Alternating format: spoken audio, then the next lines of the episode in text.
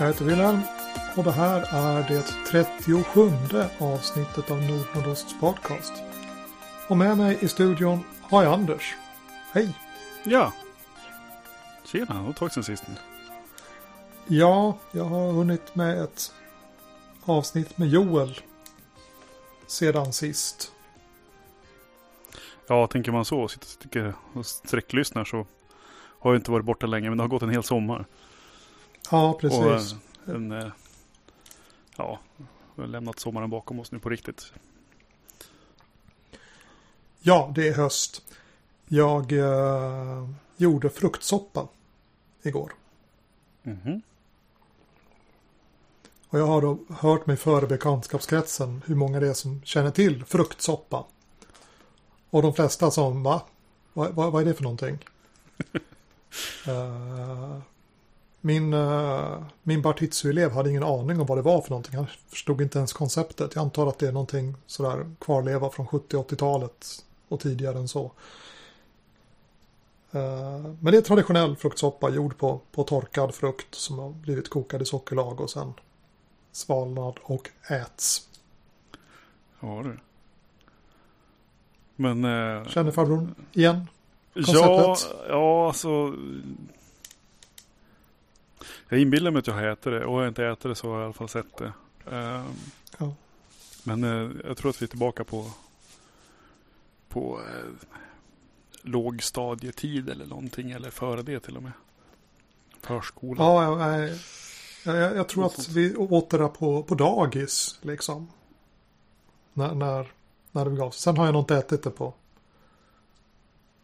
30, 35 år sådär. Men eh, jag blev sugen så jag gjorde traditionell fruktsoppa. Ja, och det kändes som det var väldigt höstig mat att äta. Ja, soppa är ju. Det är väl, det är väl liksom hösten som är sopphögtiden på något vis.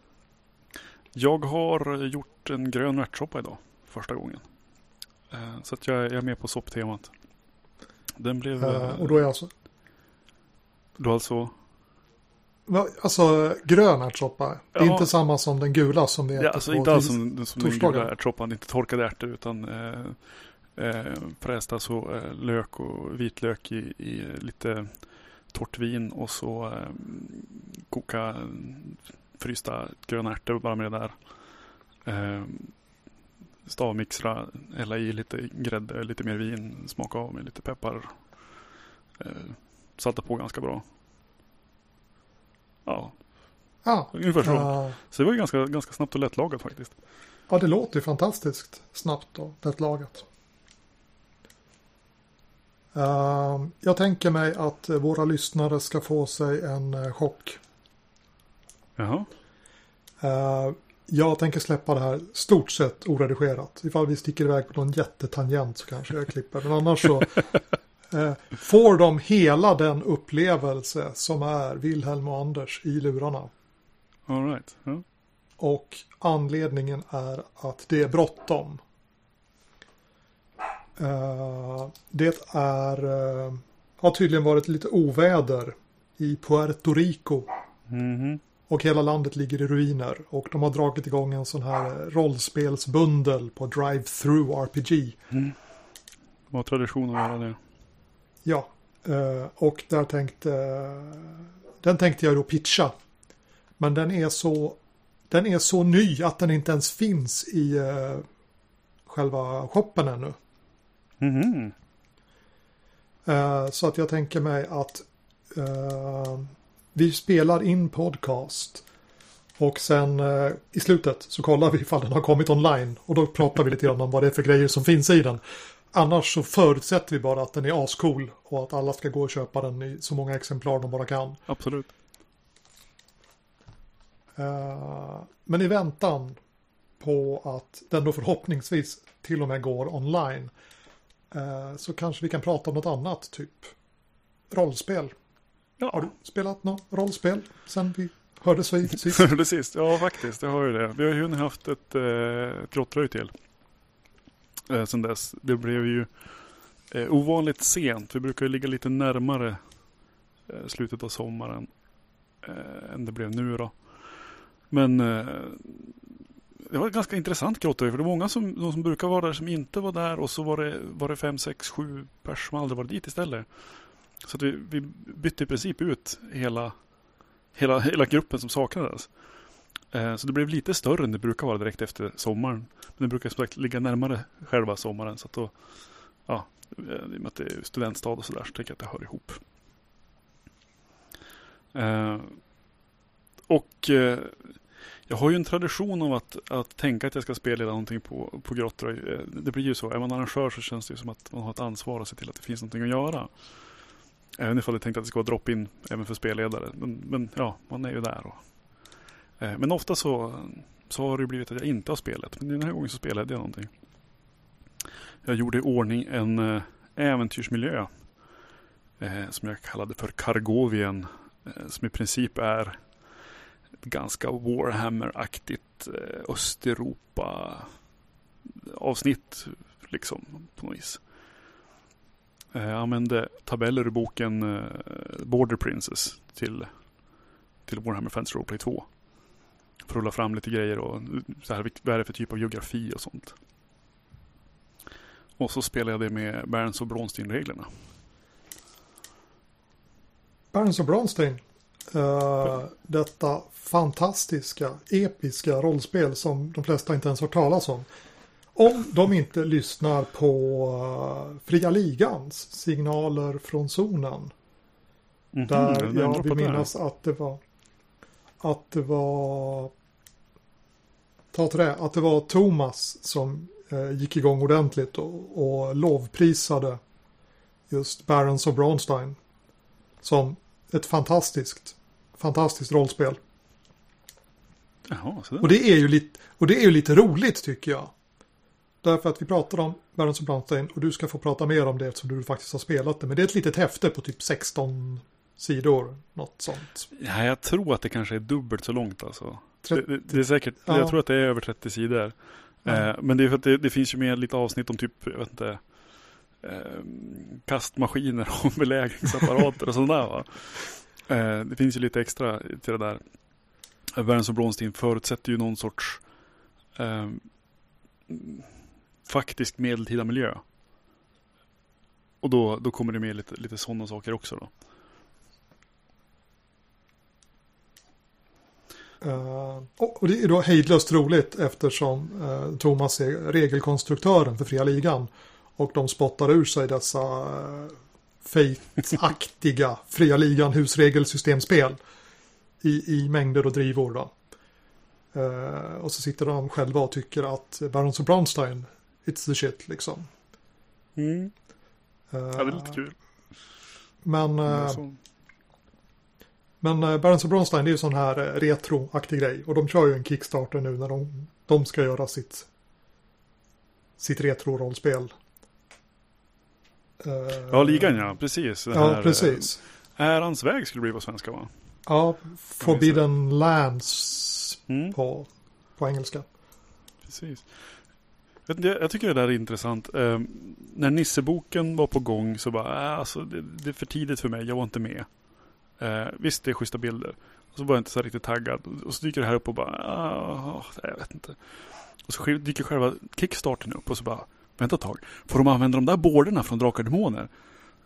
bara vänta ett tag. Går jag igång på att de har ett grafiskt element? Inte på liksom någonting annat. Jo, men det var någonting till. Jag tyckte det var ganska skojigt att de ska köra en legacy-karta. En karta som man förbrukar. Ja. Jag, jag blev faktiskt lite så här, fick, fick faktiskt lite känsla av, ja men vad fan. Ja, men då kan vi väl spela den då. På, på något sätt så, så tyckte jag ändå att det var schysst. Eh, jag vet absolut att det, det kommer vara massor med eh, rollspelare som bara förstör man grejerna. Och jag, jag, har ju, jag är ju själv sån liksom. Jag kan inte tumma i böckerna eller anteckna marginalerna hur som helst. Men på något sätt så kändes det helt, jag kände mig helt okej okay med att ha en karta som man skulle sätta klisterlappar på. Så har man gjort den grejen. Då känner man att då har man spelat det, då, då är det klart. Då har vi fått de här pengarna roligt liksom. Det är lite så här risk legacy-grejen där. Förbrukningsbara brädspelet som man spelar tio gånger och sen är det klart liksom. Mm. Man skulle kunna köpa till extra kartor. Om ja, det kommer man, igen, säkert, liksom, kommer man säkert att kunna. Eh, jag har tittat på det och som, ja, fina bilder, jag är ju från, från den generationen spelare som tycker att det är som, så det ska se ut. Uh, och så, ja, och så är det lite OSR, man ska hexcrawla lite grann. Ja, men det är väl typ schysst. Och sen så vet jag att jag hittills har tyckt att alla fria Ligans spel har varit jävligt coola på konceptstadiet. Och sen så har jag som inte spelat dem två gånger och reglerna och jag matchar som ganska dåligt. Men jag tror jag kommer att kasta pengar åt dem även den här gången bara för att kunna som rippa de coola grejerna och så köra några andra regler. Eh, kanske någonting som de själva skulle vilja spela. Eh, till exempel Barons of Brownstein som du hade spelat på konvent. ja, men just. Mm, jag använder det en gång till sen också. Eh, på en på spelkväll. Eh, när vi bara skulle se till att eh, köra någonting. Vi har haft ett eh, lite grann som en fika här i Umeå för att se liksom bara att, att lite folk som söker rollspel ska kunna få träffa varandra liksom. Eh, vi gjorde det ena veckan och näst, till nästa vecka så lovade jag att jag skulle spela i någonting också. Eh, jag tror att vi blev, vad blev vi? Eh, jag tror det var drygt 20 pers i alla fall som träffats på den här fikan. Eh, och då var det utlagt i princip bara på Facebook och någon grupp sådär och så att, sagt att spelare som söker spelare liksom, vi, vi träffas onsdag kväll här. Eh, och eh, det blev en liten så här inofficiell grej där, där folk sa liksom jag heter det här och jag är intresserad av det här. Liksom. Jag vill hitta folk till min kampanj. Jag tänkte spela någon, någon version av DND till exempel. Så någon. Och någon annan bara, ja jag var sugen på att testa skräck. Och bara andra bara, ja jag har aldrig spelat rollspel egentligen. Men jag skulle vilja köra liksom. Och lite olika. Eh, så som i, i, i, fortsättning på det där så blev det ett eh, ett äventyr kört med typ Berns och Blomsten-reglerna igen. Uh, ett äventyr som jag tror jag ska skriva ihop så att det är det kommer vara tillgängligt i hjältarnas tid tror jag. Ja, jag tror det. Det är, det är, det är ett basic äventyr. Runt en, I en skog runt en sjö. Mm. Uh, men det som var eh, Fast det var skojigt att, att spela. Jag tycker det är lite intressant eh,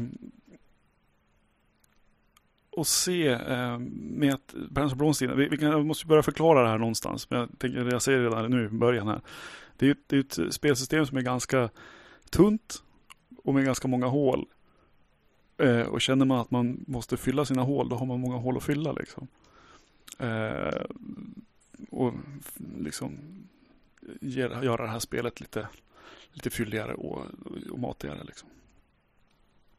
Men vad, vad, vad får man då? Alltså, jag har för mig att vi har pratat om det tidigare någonstans. Att man har eh, hitpoints och resurser och allting är som hopbakat i ett enda värde. Ja, jag tror att vi, och, jag för mig vi nämnde det innan, innan sommaren.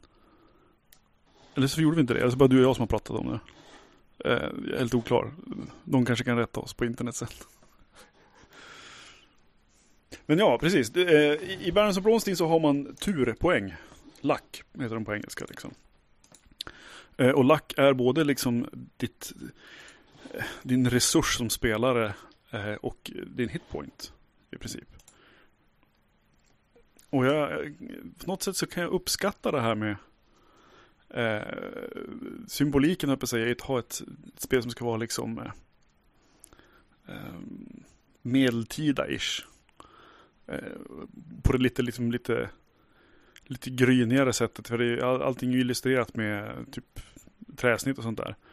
Och eh, när du blir slagen på käften då måste du betala lack för att överleva att du blir slagen.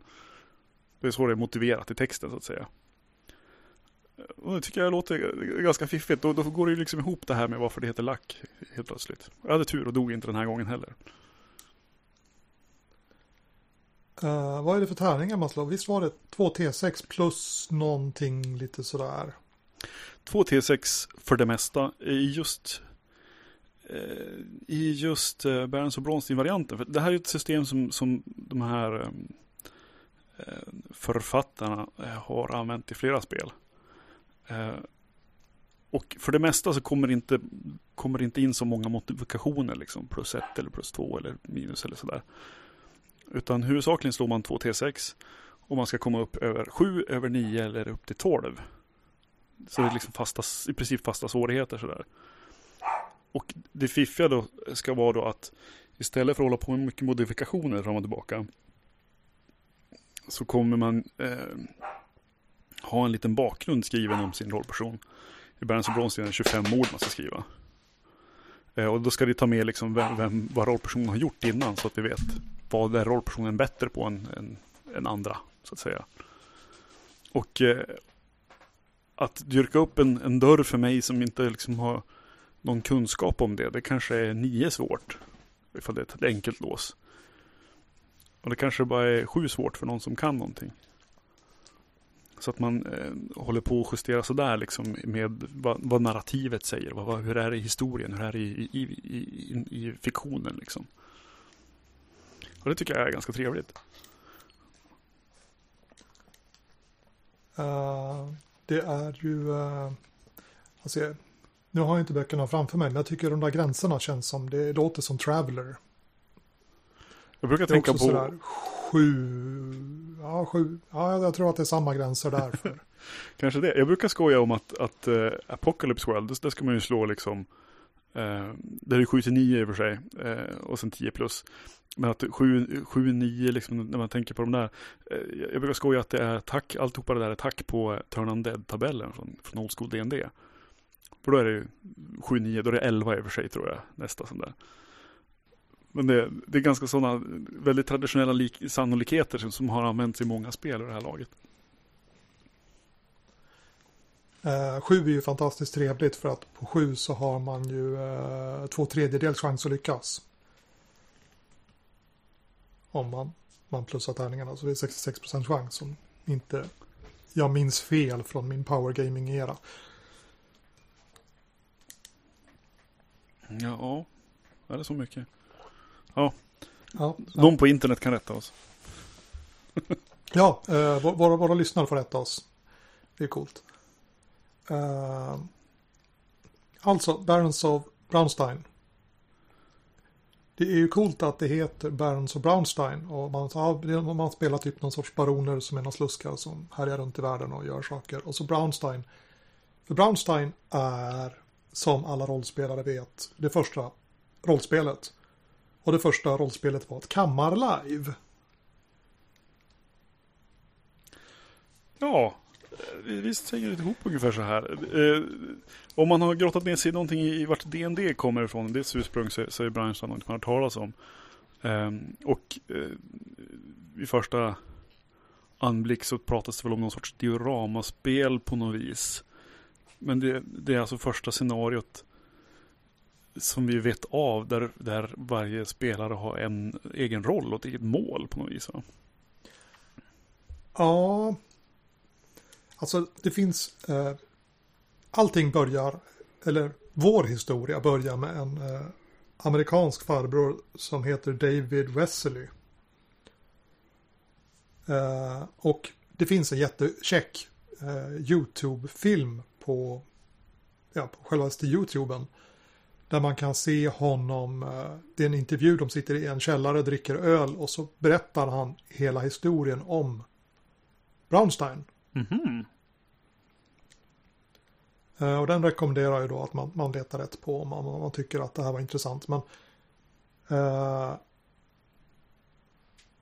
Eftersom vi då började med Barons och Brownstein så alltså det är Det började som ett försök att återskapa det riktiga Brownstein. Som de gjorde liksom lite grann på alldeles på egen hand sådär utan att ha pratat med honom. De tänkte, ja, han, han finns ju inte längre, han är ju änt borta sedan länge så att vi gör vår grej här liksom. Men han finns fortfarande. Och han vart en aning putt på dem att de hade gjort ett spel. Att de hade tagit liksom hans grej och gjort ett spel på det. Så det vart ett väldigt rabalder och sen så gjorde de någon sorts överenskommelse så de licensierade Brownstein. Just ja, precis. Första versionen av det här spelet heter Brownstein med ett utropstecken bara rakt upp och ner. Ja, precis. Och sen så, uh, sen så fick de snacka ihop sig om det där hur det skulle vara som jag. Ja, precis. Och, och, det var ju lite kul för att när de väl hade licensierat det så fick de ju faktiskt med uh, Wesley gav dem liksom lite information om det första Brownsteinet som som vi då kommer att prata lite grann om. Och, och, det finns med i slutet på Barons of Brownstein. Man kan kika på den ursprungliga Brownsteinen. Men jag tycker att när jag läser Barons of Brownstein så är den typ ett traditionellt rollspel i den meningen som vi brukar tänka oss. Ja, men det är ett äventyrarparty och de går runt och gör lite saker och sådär. De hittar någon skatt kanske och sådär. Det, det är inte mm. uttryckligt skrivet att man måste spela det, men det, men det finns den tanken i, uh, i spelet. Det här är som ett, ett vanligt rollspel. Mm. Regel lätt, men vanligt rollspel. Medans Brownstein, som vi kan argumentera för, är det första rollspelet, var inte det. Uh, och då tillbaka till den här David Wesley som var med i en, en klubb. De spelade krigsspel. Ascoolt med krigsspel. Han var på universitetet och så kom han hem på strax före jul då, eh, 1968 och sa till polarna, att vi ska köra ett eh, spel, jag har kommit på ett nytt coolt strategispel. Och de bara, ja men det är coolt, eh, vi, vi vill naturligtvis spela ditt spel, det är coolt att du har gjort ett eget spel. Uh, och han har gjort en, uh, det här som vi kallade dioramaspel. Då, men det är en situation, det är staden Brownstein. Uh, och det finns uh, två härar. Preussare och österrikare kanske. Kommer inte ihåg, men det är två, två herrar. Som kommer att clasha över den här staden Brownstein och under natten så har viktiga personer i sammanhanget blivit tillfångatagna för fylleri. Och spelet börjar i fängelse med att rollpersonerna sitter i fängelse. eh, och de har var sin agenda, de har som mål. Det, de, spelarna fick färdiga, ja, vi säger rollpersoner, men det var väl karaktärer då, eller deras figurer. Mm. Som hade sina, eh, sina mål och det var liksom, ja men ditt mål är att göra det här och ditt mål är att göra det här och sen så fanns det någon poängskala för hur bra de hade lyckats med sina mål och sen så kunde man se vem som hade fått flest poäng på slutet. Så att det var ju verkligen pilarna inåt. Det var ju inte något samarbete här mot, mot omvärlden utan det var liksom alla rollpersonerna hade pilarna vända mot de andra. Mm. Uh, strategispel. Och han har förberett detta för, jag kommer inte ihåg om det är sex eller åtta spelare. Och så har ryktet gått Uh, David har fixat ett nytt spel. Kom, kom, kom, kom och haka på. Säger de.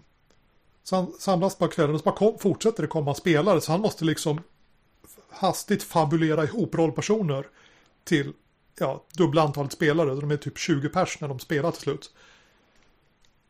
Uh, och han blir helt överväldigad av det där. Bara, uh, här är startsituationen. Och, du, du, du som kom in sist, du är värdshusvärden. Det var ditt värdshus som gick sönder. Och Eh, du vill ha pengar för skadorna. Okej, du som kom in, du är borgmästaren. Eh, du vill inte ge pengar till värdshusvärden liksom sådär. Bara, bara fullständigt vilka personer kan finnas i en stad. Liksom bara kastade in roller. Ja, visst. Och sen så går han liksom bara, och, och, nu för att jag ska kunna vara en objektiv domare så lämnar jag det här rummet och sätter mig i ett annat rum och ni får komma till mig så ska jag reda ut era regelsituationer. Eh, och, och, så gör han det. Och utanför så står spelarna bara, ja, okej. Okay. Eh, det är tydligen någon sorts eh, domare i den här matchen och han har satt sig där inne. Men då kan vi prata och göra grejer som vi vill här då. Ja, det borde vi väl kunna. Så de börjar spela rollspel. Och det är väl typ liksom lite diplomacy-aktigt spel. De för strategi. De vill ju ha i sin poänglista vad de får poäng för. De vill liksom göra de där grejerna. Och i takt med att de då får regelbekymmer så går de in till David, han sitter i ett annat rum och liksom bara, vi är i den här situationen, vad är det som händer? Och de bara, i den där situationen? Men, men ni var ju där, ja men vi flyttade på oss.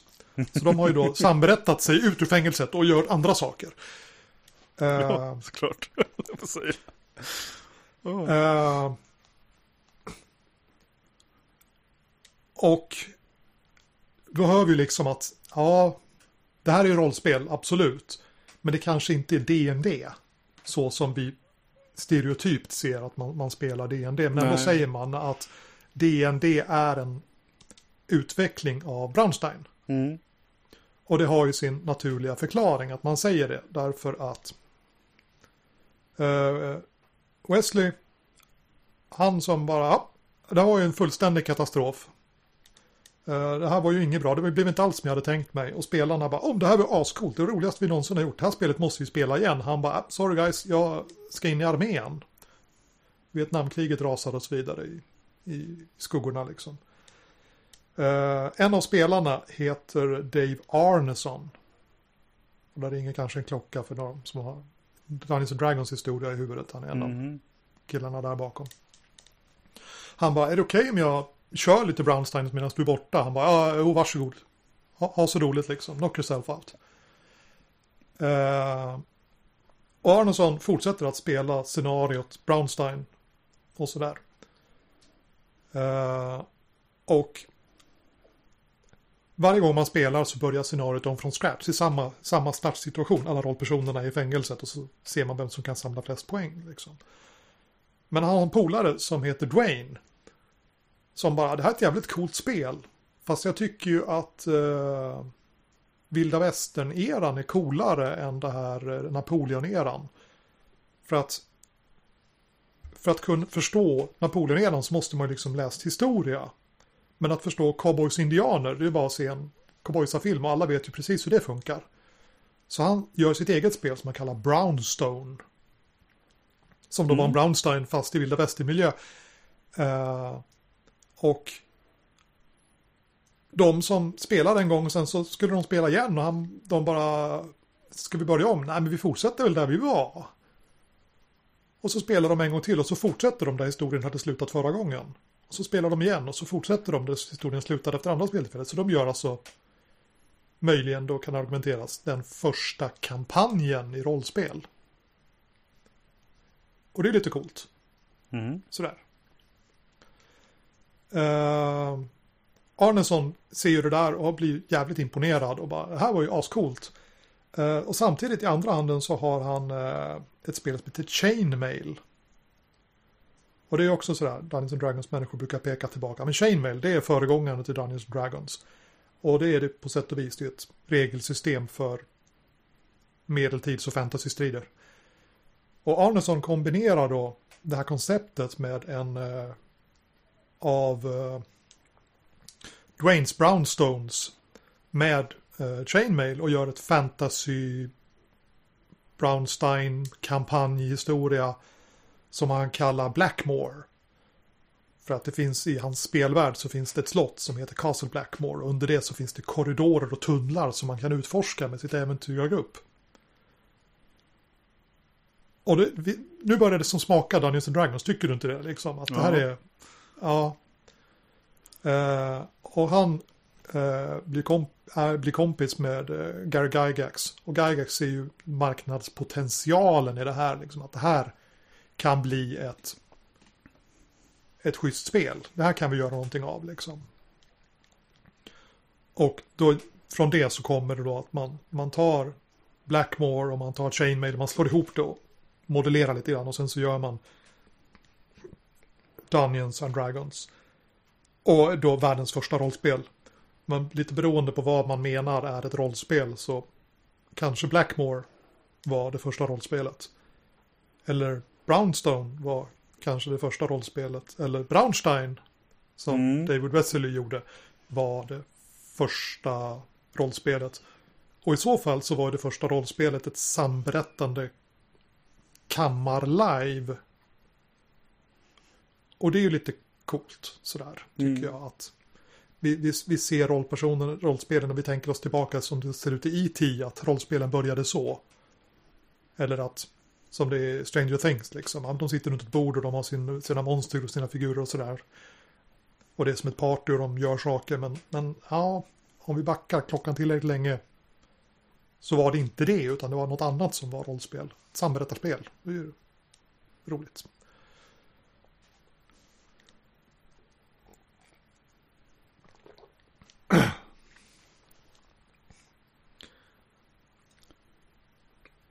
På sätt och vis tänker jag att eh, det hade varit roligt att se en omgång av Brownstone, den här västernvarianten och se hur, hur roligt det är att spela till exempel Guld och bly, det här västern eh, figurspelet till västern liksom. Eh, för där har du ju också en roll och i regel när du kommer in till ett scenario där så har jag för mig att de brukar eh, ibland ge, ge, en, ge en mål där också liksom. det är ju en, ligger ju fortfarande i den traditionen liksom på något vis. Eh, mindre roll ja, förstås. Eh, jag hade inte tänkt på kopplingen tidigare, men nu när du säger det så låter det ju inte... Det låter ju inte helt väsensskilt.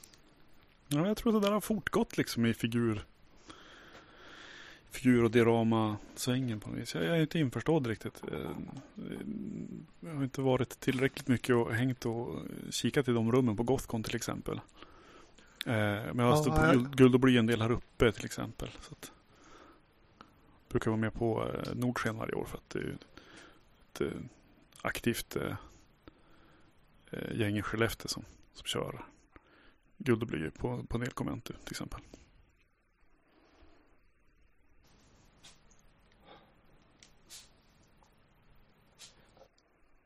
Det om Braunstein. Uh, vilken fantastisk utläggning. Navelskådande. Ja, fantastiskt. Den här, den här videon, du se om du kan gräva fram den där och länka i, I på bloggen. Notesen. Ja. ja, men precis. Det borde vi väl kunna göra med samma. Jag vet ju hur, hur den ska se ut i alla fall. ja, men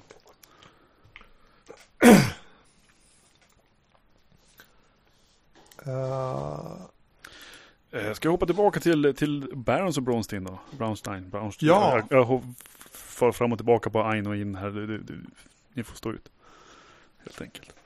Uh, jag nämnde ju det att det här förekommer i fler spel. Jag har på väg hem, jag har inte dykt upp än. Uh, ska vi se, vad heter det? Pits and Perils heter det kanske. Den, kanske den mest fylliga versionen av, av det här regelsystemet. För då är det ett levelsystem alla DND fast med de här T2 T6-reglerna. Eh, och där, där, tror jag att det kommer att finnas lite mer av de här plus ett här och där modifikationerna som jag sa att det inte är så mycket av just Berens och Bronstein. Eh, men där är ju det med, med spells och, och sånt där, spellista och grejer. Eh, I Berens och Bronstein så finns det väl för fanns det någonting om magi där? Det gjorde det tror jag. Eh, det särskilt jag kommer ihåg när det gäller, gäller modifikationer, det är ju det att eftersom det är medeltid så måste du välja om du är eh, läskunnig eller inte läskunnig. Och som läskunnig. Det är coolt. Ja, jag tycker det är jätteskojigt. Som läskunnig får du plus ett i, i, eh, på att komma ihåg saker. Så här, historia, lore liksom. Och är du inte läskunnig då får du plus ett i tur istället för att det är bättre att hålla dig vid liv. Men eh, det, är ju det att man kan spela, spendera den här turpoängen på att få plus ett på ett slag istället. Liksom. Så det, mm. det, det kommer ju gå ut så på något vis tror jag det går ut. Men, men det är en kul grej liksom. Um, jag, kan upp, jag kan verkligen uppskatta ibland de här grejerna när, det är lite, är lite skojigt på något vis. Sådana, sådana saker. Jag, jag, går iväg på en tangent på en gång här eller på, på ett sidospår på en gång. Eh, ett exempel på det där som, som kan vara lite skojigt, beroende på hur man ser på det. Jag vet att du är mer förtjust i det än jag kanske. Men, men det är ju ändå en grej att, att eh, Pendragon eh, har ju så tydliga spelarklasser. Liksom. Du kan spela riddare. Och det är normalt det du spelar. Men sen finns det ju också tillagt att man kan spela dam och magiker eventuellt. Och damer har ju uppenbarligen eh, mer i läkekonst från början. Liksom. Eh, för att det bygger liksom, man, man gestaltar den stereotypen från den romantiska litteraturen, den romantiska riddarlitteraturen. Liksom. Och då ska det bara vara så. Och eh, ena sidan, äh, det skaver lite grann för min del. Eh, å andra sidan så, så eh, det är en väldigt, vad ska jag säga, en väldigt eh, tydlig modellering av, av det man vill simulera liksom. Ja, eh, du har rätt. Jag tycker det är fantastiskt när, eh, när man har en genre och, och reglerna understryker den där och, och, får den att göra saker som är genrekorrekta. Det, det gör mig glad. Då, då, då ser jag, men då har spelmakaren lyckats med sitt, sitt spel.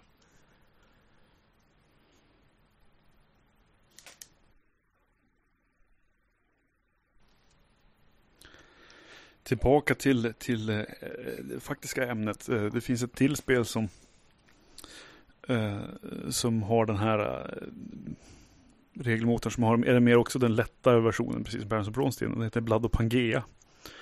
Som är lite mer eh, konan åker till Barzoom. Eh, så det är Sword and Sorcery, det är, det är konan och det är John Carter liksom. Det är stuket. Um, och mellan de här, jag tror alla de här tre, eh, Pits and Perils som är större som sagt, Blood and Bron, eh, Bronstein och Blood och Pangea så, så är det små skillnader hela tiden. Liksom, till exempel hur, hur ser skadesystemet exakt ut? Eh, Barons och Bronstein har man, gör man ganska lite skada. Det är bara om du krittar som du gör en plus en extra poäng i skada. Annars får du bara en poäng för att slå någon på huvudet. Och så lägger du på ett för att du har. Så att i regel gör man inte mer än tre poäng i skada. Men det har också instruktionen sån att en, en, en, en hantlangare, liksom namnlös eh, hantlangare har ett till tre kanske eh, dunk den tål. Men ett monster kanske har 15 eller 20 ifall de är tillräckligt tuffa då. Så får man sitta och fippla med det där. Och jag tänkte först att det skulle bli så hemskt lite. Men det funkar ändå ganska bra att köra med, med den, den lilla, lilla skadan. Eh, och den lilla skalan på något vis. Det jag eventuellt saknar är väl eh, när har spelat mycket eh, spelat mycket låg level old school som jag har gjort nu då. Det är ju det att den här risken att man bara tvärdör ifrån man blir träffad liksom. Å andra sidan så, ja, men vill man spela lite andra saker. Som det här andra äventyret jag körde. Det var ju mer en lättsam fantasy-grej. Det var lite mer ljust och fint. Lite mer, jag vet inte, Princess Bride eller någonting. Um, det känns ganska schysst ändå att man bara kan titta på sitt rollformulär och säga nej men de gör ju antagligen inte fyra poäng i skada. Jag kommer överleva nu så jag kan ju jag kan fly ifall jag blir skadad igen. Det passar ju liksom till en annan typ av historia. Och när jag körde på Grottröj så slogs jag mot varulvar. Och jag hade inte gjort varulvarna så tuffa. Så jag tror att de kände sig ganska hjälteaktiga när de började plussa på sina extra poäng för att komma upp i skada lite grann. Och sådana saker. Så att eh, det funkar det också. Det finns mycket, mycket, mycket där att, småpilla på i och med att det är så eh, det finns så många bitar som sitter ihop djupt, djupt, djupt sådär liksom. Som en del spel så är det ju ganska kluriga att gå in och ändra i. Typ 3.xdnd liksom. Det är 20-spelen. Eller, eller Burning Wheel. Det är ingenting jag ska ja, gå in och husregla direkt. Ja, precis. Petar man på någonting så får det följdverkningar som man kanske inte ser från. Precis, det, det, det är den grejen jag tänker på. Att, att man, man, vet inte, man vet faktiskt inte vad man ändrar på. Liksom. En del tycker att BRP-spelen är så bra för att man, det syns ganska tydligt vad man ändrar på.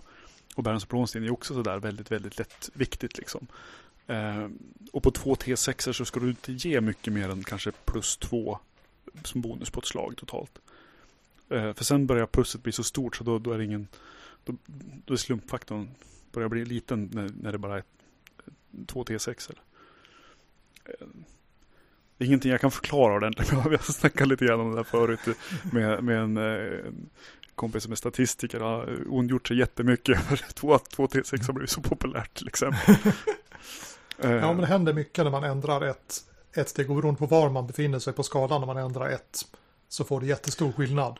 Ja, absolut. Precis, precis så. För att steg, eh. steg för steget från 7 till 8 är ett helt annorlunda steg än från 9 till 10 i, mm. i chans att lyckas.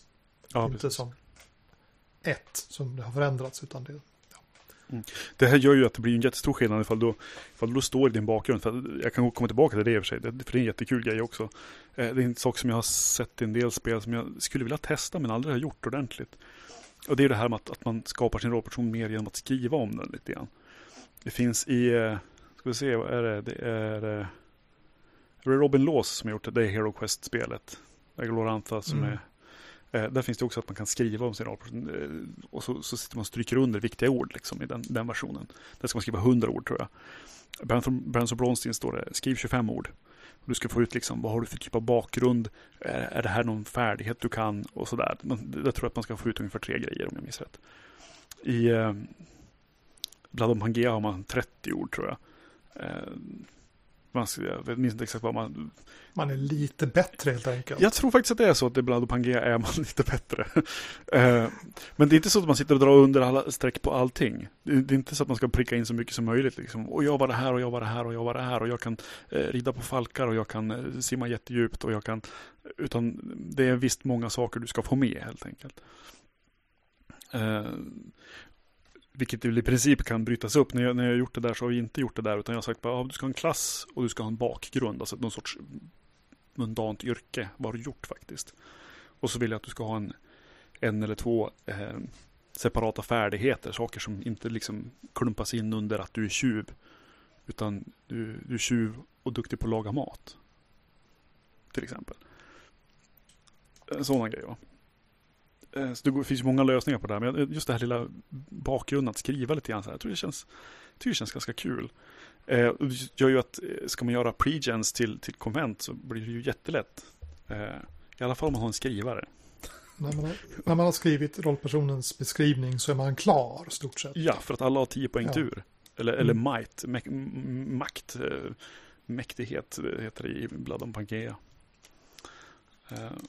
Men den gör samma sak. Du kan spendera den för att lägga på, på ett slag eller använda den till att göra magi ifall du, ifall du är magiker. Då. Och sådär. Uh, jag har en vag känsla av att jag gled av ämnet som jag skulle prata om egentligen. Där.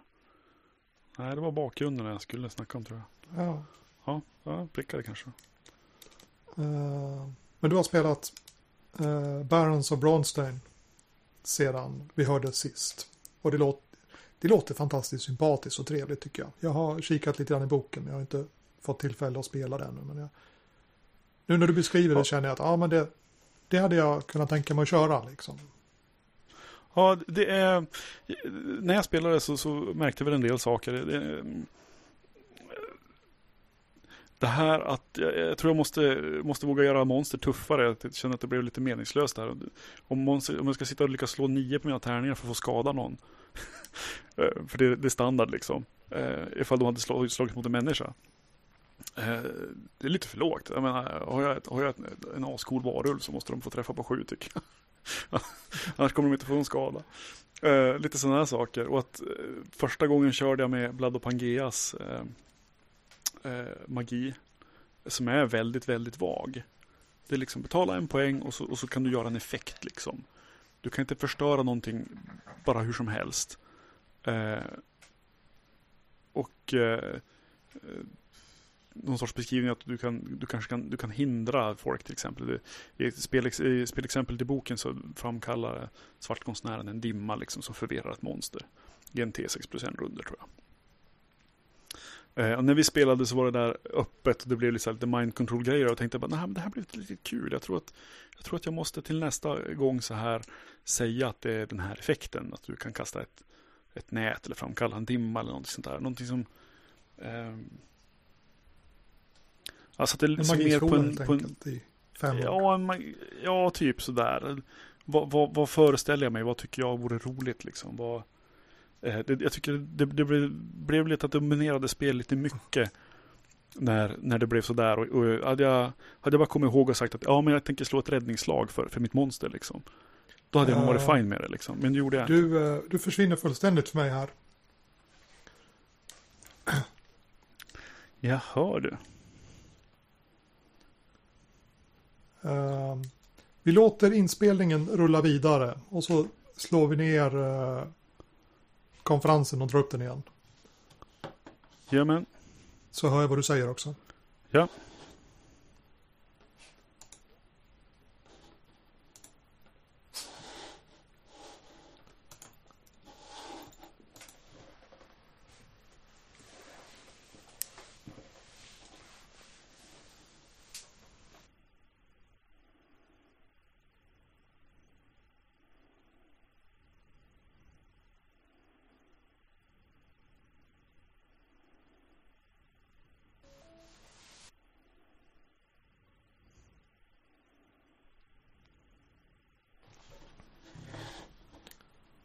Och där är du tillbaka. Ja, här är jag tillbaka.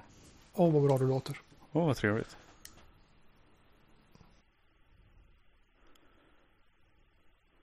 Det är ju useless. Om vi inte får höra varandra.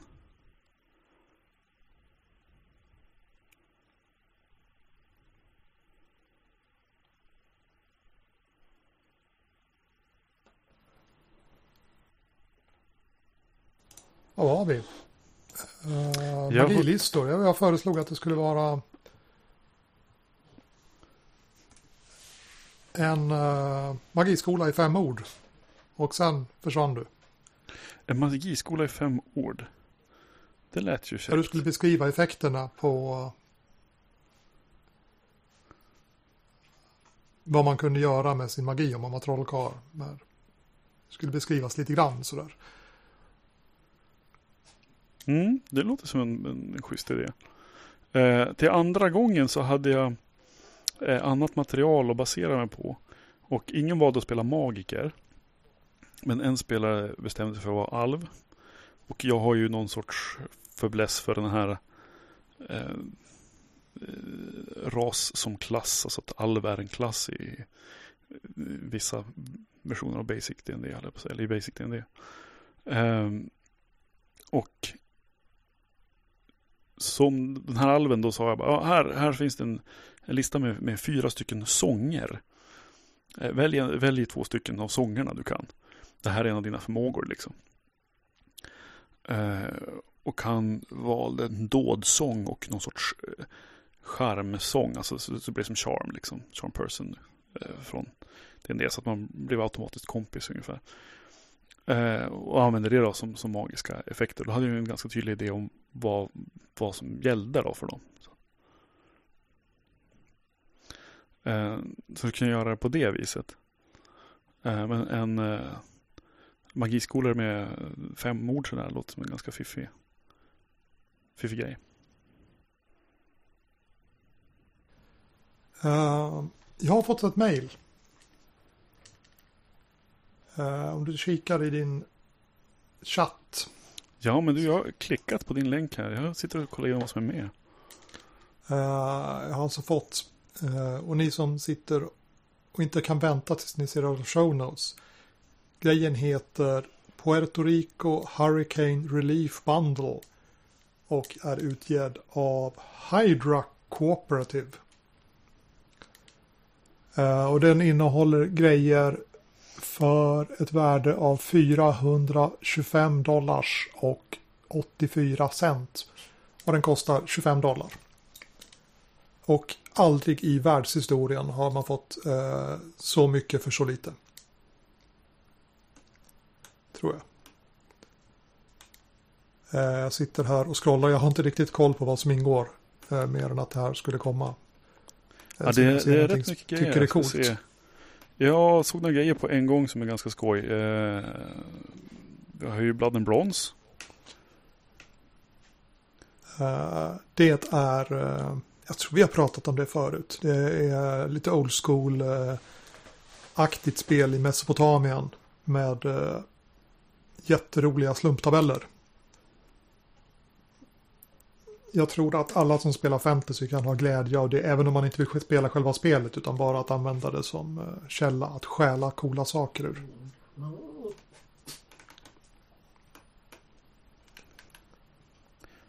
På tal om tabeller, strax nedanför där, nu kommer jag inte ihåg exakt hur mycket tabeller det är. Där finns Citybook 1 eh, av Flying Buffalo. Eh, det är väl den som är översatt till stadsintermesson.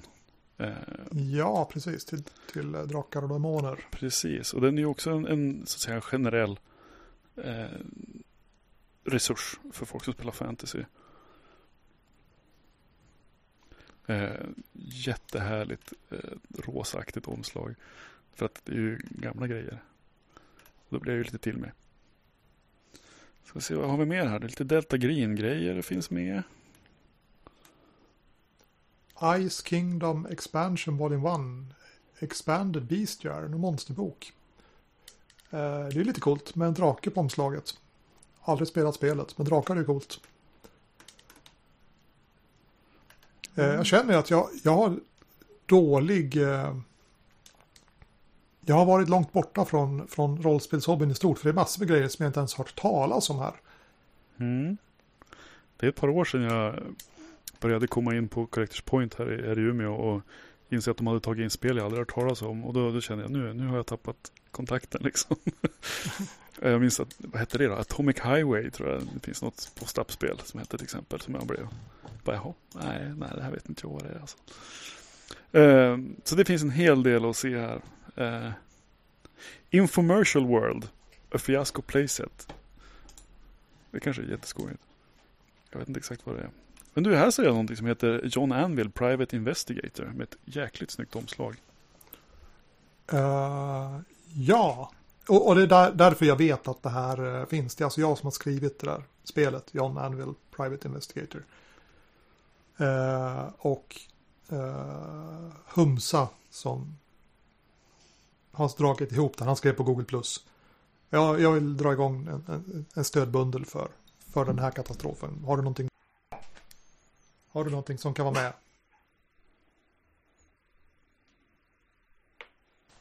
Har du någonting som kan vara med? Ja, jo men nå någonting borde jag kunna skriva fram. Så att jag, jag slängde in eh, den där då. Och det är alltså ett live skrivet av någon som aldrig lajvar. Eller har lajvat. Eh, så lajvade kan ju köpa det där för att, eh, för att skratta. Ja, kanske. De kan ju prova. Eh, och, och det kanske gör det också. Jag vet inte. Alltså det finns jänkare som har spelat det. Med, mm. med god behållning. Så att det, det, är inte ospelbart i alla fall. Ja, nej, det har jag aldrig misstänkt. Jag har ju, jag har ju läst ja. igenom det. Eh, och eh, vi har ju liksom bekanta i, i spelkretsen som designar live. Eh, så att eh, du har ju fått feedback av, av smarta människor dessutom. Ja. Eh, och jag vet inte om det var så mycket att ändra på heller. Utan det är ju det är spelbart. Jag har inte provat jag heller. Vi, vi, vi, bestämmer det. Lyssnarna som spelar och inte får en bra spelupplevelse kan ju höra av sig så ska jag kompensera dem på något vis. Ja, precis. Uh, Kanske med att skriva ett nytt live åt dem. Ja, precis. De får, de får ett nytt live. Vi, vi säger det. Köp bunden, spela John Anvil Private Investigator. Bli, nådde inte upplevelsen den nivå ni förväntar kontakta mig så ska ni få ett nytt live. Jag kommer inte att ha speltestat det heller. Uh, det här låter awesome. Men vi lovar vitt och brett. Uh, jag har bläddrat vidare uh, och här står det More Whispering Homunculus som en titel. Jag har ingen aning vad det är för någonting men det låter ju fantastiskt. Jag klickar på det här och ser, vad, se om det dyker upp någonting skojigt. För att Whispering Homunculus måste ju vara en grej då. Kobold Press, jag antar att det är något. Har jag något? Ja, någon sorts DND-grej ja. 50 Treasures of the Pharaohs, 100 Strange Pets, Short Summary of Fine Art, and, and uh, Short Summary of the Fine Art of the Recurring Villain, stod det.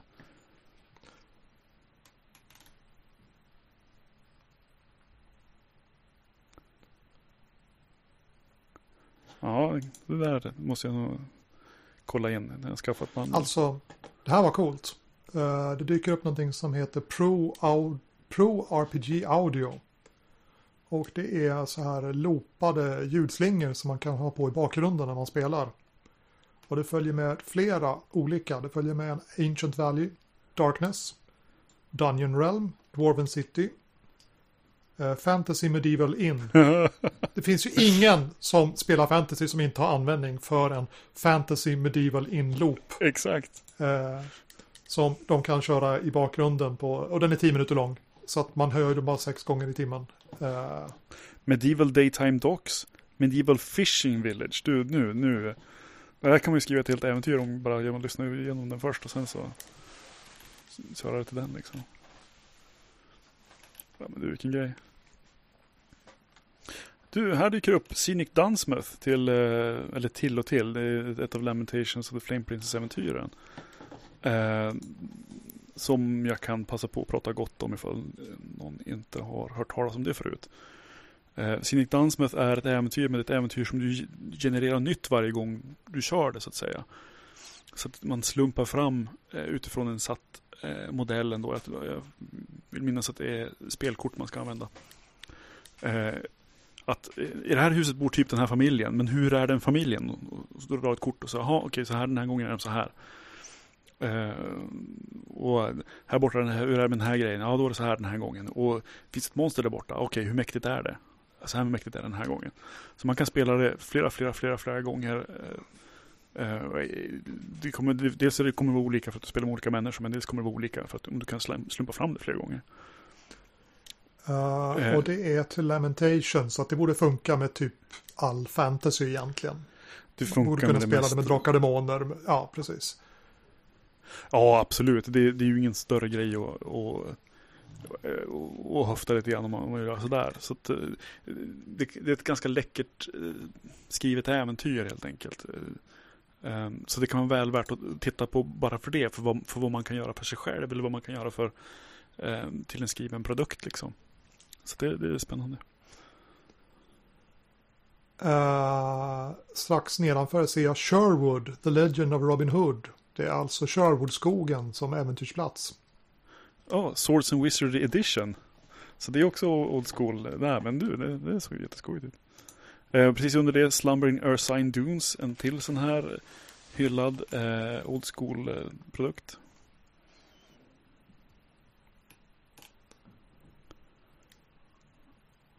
The äventyr till Dungeon World dyker upp här. Eh, några fiasko-playset har jag sett scrolla förbi här i listan också. Uh, the first 100 days, a presidential fiasko playset. Jag undrar ifall det inte är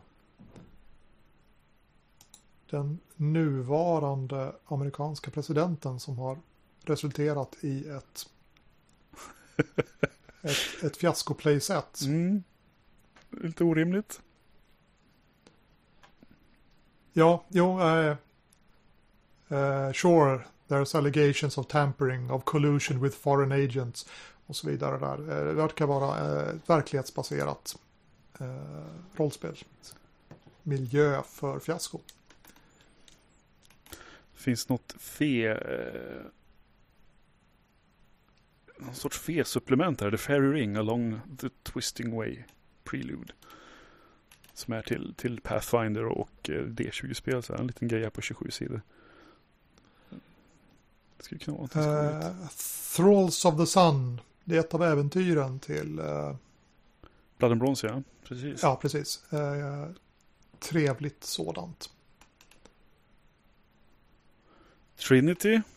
Gamla, alltså White Wolves gamla Trinity hur är det? Det är typ, är det lite superhjälte sci-fi eller hur är ja, det? Lite superhjälte sånt, kanske? Där, mm, mm. Ett gammalt klassiskt spel som många tar för mig lyfter fram kanske mycket för settingen. Jag är ja. klar på det.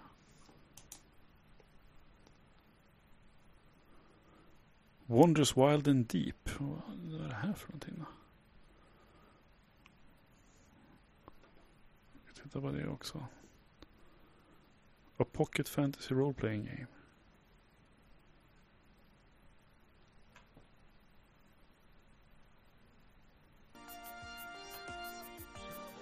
Uh, ja. ja För att få, få, få, ut uh, nyheten om detta så ska jag sätta mig och uh, redigera bort en skällande hund lite grann tänkte jag mig och eh, lägga på någon musik och sen så får det vara klart. Ja. Ja. Eh, men eh, köp bundlen. Vi stoppar länken till den i show notesen. Ja men precis. Och... Det finns en del att hämta där. Den här banden kan vi säga. Uh, därmed tackar vi kanske för oss för den här gången. Mm. Tror vi nöjer oss där. Så eh, ja. ut och shoppa bundles och eh, kolla på Brownstein-film ifall ni hittar igen den. För vi hittar igen den. Och eh, koka soppa. Koka soppa.